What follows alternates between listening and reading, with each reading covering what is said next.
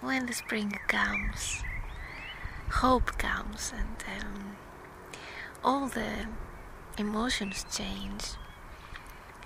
Just before I was in a concert outside in the Acropolis Museum, uh, and it was the music of Manos Hatzidakis. I was listening to that music and uh, I was dreaming. Uh,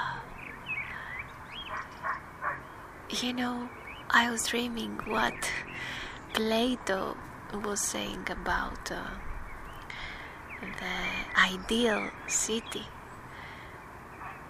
the construction of the ideal city. Plato executed all artists from uh, this ideal city, but why? Because uh, art for him was like a reflection of uh, the society, and he didn't want to repeat the same mistakes through the art. In some cases, art beautifies, and uh, in the best uh, case, I mean, art can change, can transform really the world and something in, inside inside of us. And uh, this kind of art was the art of um, gods, you know, in Plato's universe. Uh, was a music, a kind of music uh, that uh, was reflecting the God's will. You know, somehow it was heavenly music. Not religion, it, it does not have to do with religions and stuff, but something inside of the human soul. Uh, it raised up the human soul to that plane where one can feel uh, what God means, you know, can be a God, really. Because all of us, we have this pot- potential. Uh, we have this uh, strength and this grace inside of us. So Manos Hatzidakis' music was like uh, coming really from the ideal city of Plato. For me, it uh, has another meaning and another name. It is called Nephelokokia. Nephelokokia is uh, a term, a name in uh, Aristophanes, Aristophanes, Aristophanes in Greek, uh, birds, ornithes. Where is another city? Up in the skies, the city of birds, where the birds were singing and they were free and they were flying. And it's another kind of ideal city where everybody is free. Uh, so it's for me, it's Nephelokokia.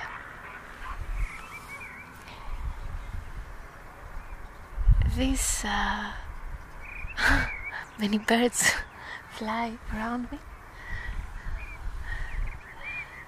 and um, the colors, the colors again, those colors, and uh, you know the the singing, the birds singing. It's something so healing for me, really. So, in this place, really, of Athens, Greece, in this specific place, when I come from when I was a teenager, when I come here, I feel a real beautiful and therapeutic therape- healing energy. Ah, it is so simple. For me, it is a truth that comes in me. The light here, the light, and this is not mine, this was written in Nikos Kazantzakis' books also. The light is clean. the, the, the sunlight fa- falls direct on this place. And are the reflections of the light in that place on the rocks uh, is very clean, a very clean light. I cannot describe then the energy. Uh, it maybe it's because everywhere are rocks and trees, little trees, and uh, the colors are green and yellow and uh, now red, and they change. And it's so simple to see, you know, in front of you the Parthenon and then those little little roads, little paths. You forget completely where you are and you think that you are back in time somehow and you wanted to walk everywhere barefoot and you feel generally like a child again.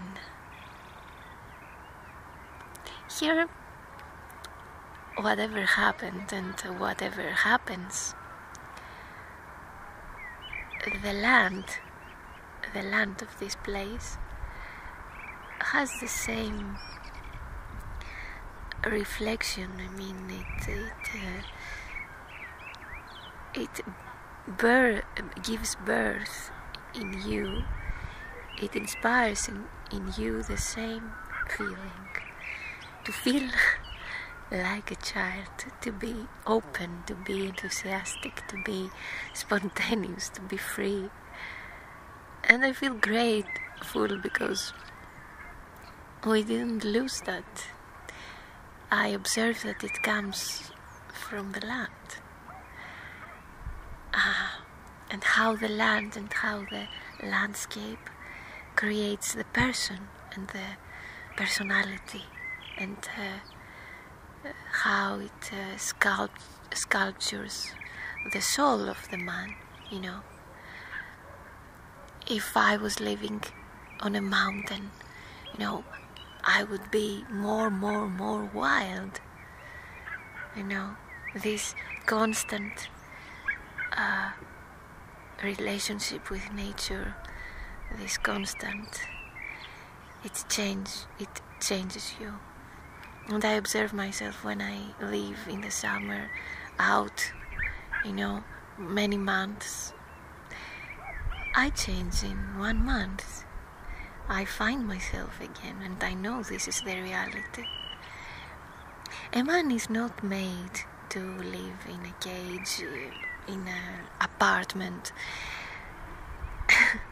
Okay, many, many wrote this, of course, and said much better than me.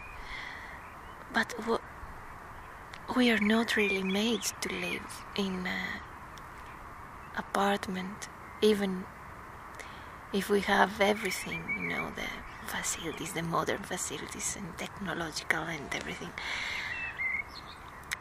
It makes me think that my la- last drug is the screen. I overcame almost everything, even the cigarette. And my last drug is really the screen. Not really uh, do something that I w- will not uh, be, you know, dependent from the screen because the world, the life, the love, everything is out. It's so different now that I can see the sun on my face, to feel the, the rays on my face, and to, to hear the birds, and to feel the breeze on me. It's all so different. And even if I'm alone, you know, I don't feel alone. I feel this wholeness inside me. So much different. and now I see a little, little bird in front of me. It's newborn. ah, how sweet. Yeah, so uh, thanks for sharing. And uh, I wish to all of us uh, to have a beautiful spring and to feel these feelings. And never forget never forget how how it is to be uh, like the children and to play and to create new things and new children you know this metaphorical uh, create creation children uh, the creations uh, to be the children, I mean, you know. Okay. Bye.